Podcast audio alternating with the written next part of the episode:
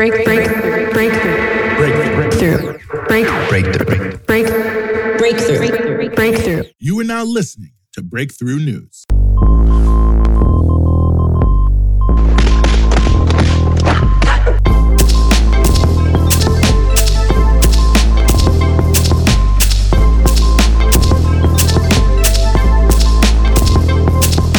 It's 5 p.m. You're listening to Breakthrough News, and this is the Punch Out. We're following the news all day so you don't have to, giving you everything you need to know about what's in the headlines and what should be. And yes, we are back here on the Punch Out the 18th of May, 2021. Very happy to be back with you here as we always are. And we've got plenty for you here on the show as we always do. We're going to be talking about how the death of Daunte Wright in Minnesota is sparking at least some change in terms of policing in Brooklyn Center, the city where he was murdered. We're going to talk about the working class in the United States, or at least some of them, and their support for many expansive broad social programs. But before we get to either of those two important stories, we want to turn first to a new report on the scale and pace of change necessary to save the planet.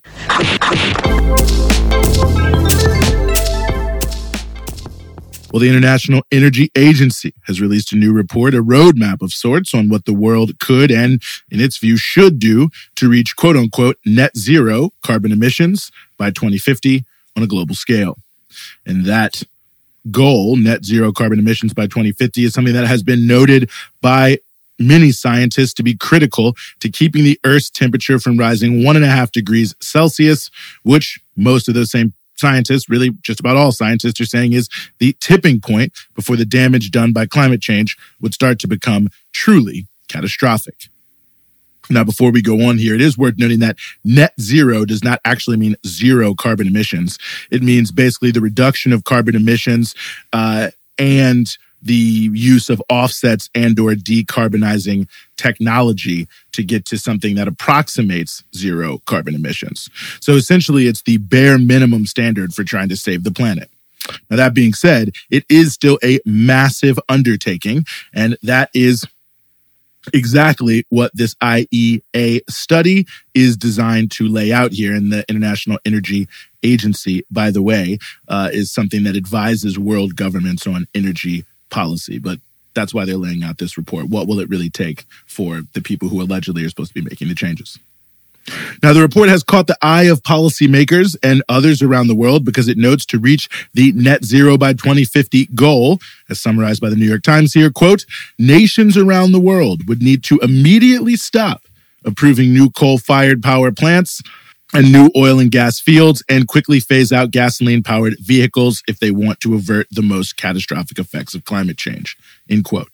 And to give an example of the scale of the change needed, the report notes that, quote, the annual pace of installations for solar panels and wind turbines worldwide would have to quadruple by 2030. For the solar industry, that would mean building the equivalent of what is currently the world's largest solar farm every day for the next decade. End quote. Now, the challenge is that the world just isn't really going in the right direction. Well, there's a lot of challenges, but one big challenge is that the world isn't really going in the right direction, despite the fact that just about everyone is noting that climate change is an issue.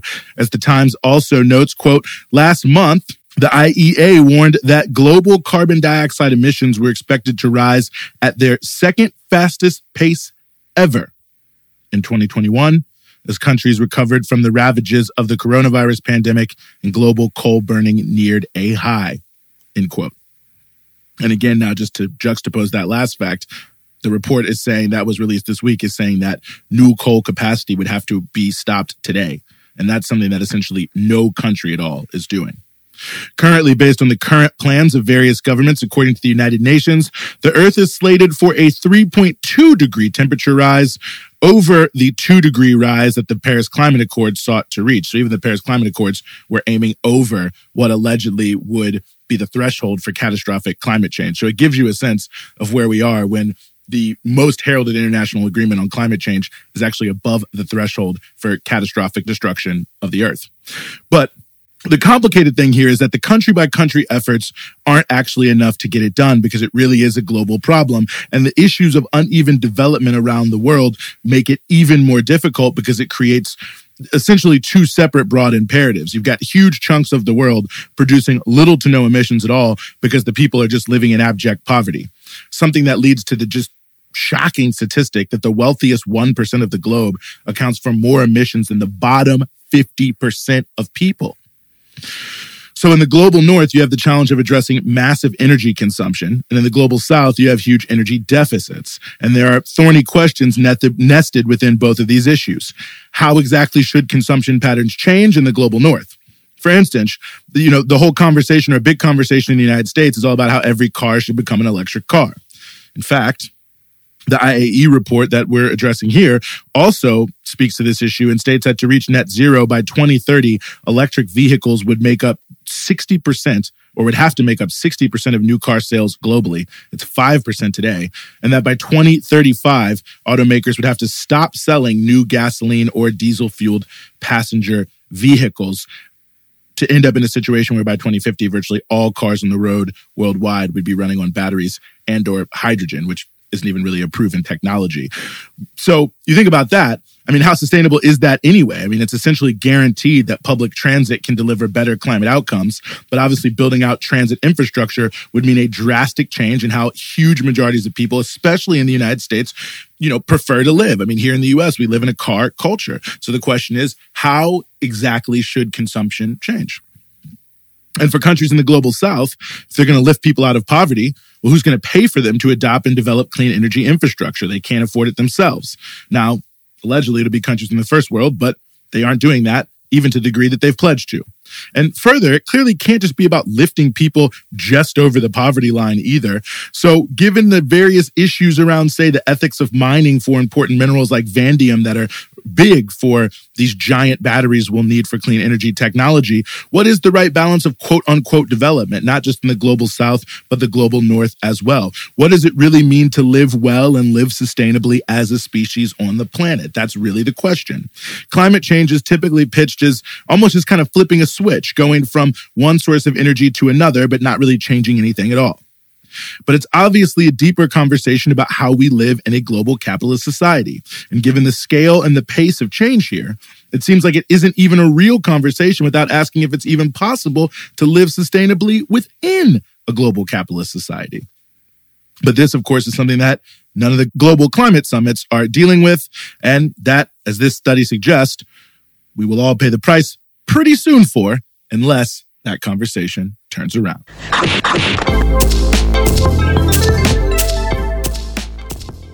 Well, the Pew Research Center just released a recent poll asking people in the United States what things they felt the federal government should have a broad responsibility to address. They asked about clean air and water, high quality K through 12 education, adequate income in retirement, an adequate standard of living, providing access to high speed internet, and a college education. So just for the top line here, Pew notes, quote, U.S. adults broadly agree that it is the federal government's role to provide clean air and water, 87%, high quality K through 12 education, 79%. More modest majorities of people say it is the government's responsibility to provide health insurance, 64%, adequate income, income in retirement, 58%, and an adequate standard of living, 56%. Fewer than half, about 4 in 10, say it is the responsibility of the government to provide access to high speed internet, and uh, that's 43%, by the way, and a college education, 39%, end quote.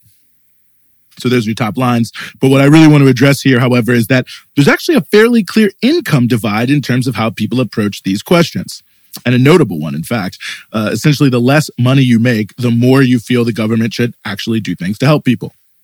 In fact, the only area where there isn't a noticeable difference based on income is the government's responsibility to provide clean air and water, which I guess is fairly comforting. But here are a few other interesting elements of this study. 58% of quote unquote lower income people, which Pew defines as making $38,500 or less a year, So 58% of those folks think that the federal government has a quote responsibility to provide a college education for all Americans. Only 20% of quote unquote upper income people, it's $116,000 or more, thought the same. Now, that's a pretty notable stat because obviously the higher income you have, the more likely you are to have gone to college. And it certainly is an interesting reflection from the point of view of higher education policy. Democrats and Republicans have recently been saying more and more that there is quote unquote too much focus on higher education. And that so called education policy should start to refocus itself and shift towards non college career paths like apprenticeships. We constantly hear quote unquote college isn't for everyone. And this is always stressed as, as if it's almost a point of moral superiority, conflating the idea of the right to be educated with somehow looking down on people who were locked out of higher education. And the statistic is deeply revealing because it points to, in my view, what's really going on in terms of this policy shift. And that's the rationing of higher education by the wealthy who don't want to pay for it. As they know, even many jobs that require a college education actually don't require it. And that, in fact, a huge number of jobs could just be taught to people. The main benefit of higher education is it increases the overall base of knowledge for an individual and a society. I mean, why wouldn't we want everyone to have the broadest base of knowledge possible? Obviously, the only reason is if you don't care. And clearly, the tax burden of providing good, high quality public education is something the super wealthy just don't want to do. So it gets turned into rhetoric about how, well, everyone doesn't even really need to go.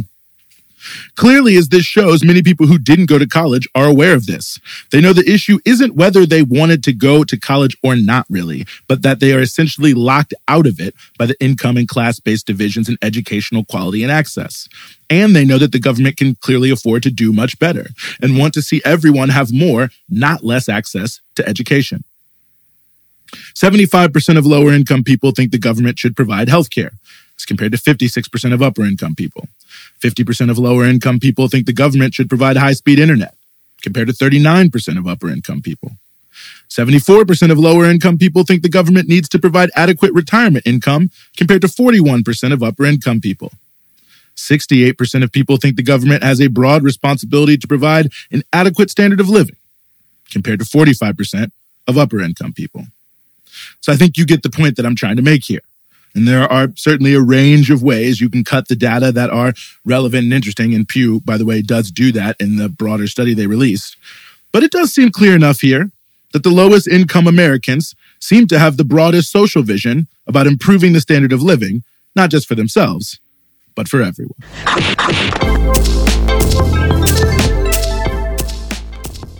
The death of Daunte Wright at the hands of Brooklyn Center, Minnesota police just over a month ago and their murder of Kobe Dimock Heisler in 2019 have this week brought some small but promising changes to the possibility, uh, or really to policing, raising the possibility that fewer people will be murdered by the cops in a similar manner there in Brooklyn Center.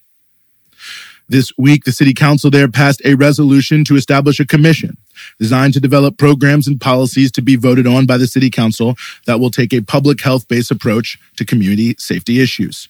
Specific things proposed in the resolution include, according to KSTP News, quote, the formation of an unarmed traffic enforcement division, an unarmed community response team that would assist with mental health and medical crises, the implementation of a citation and summons policy that would prohibit officers from making arrests or searching vehicles for non-moving traffic violations.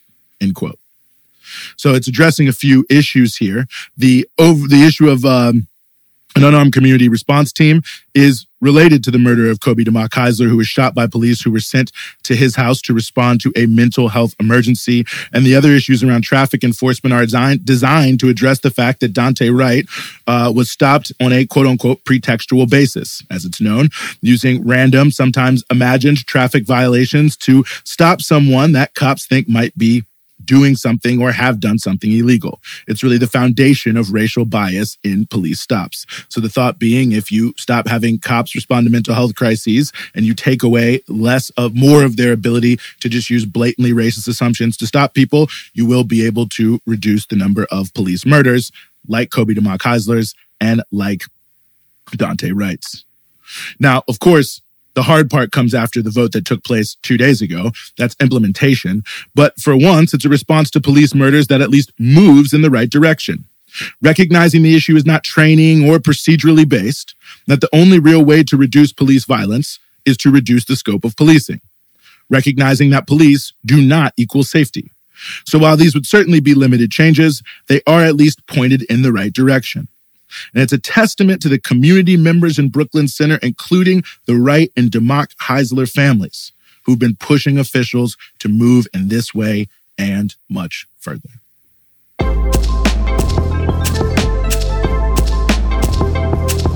That's the punch out for today.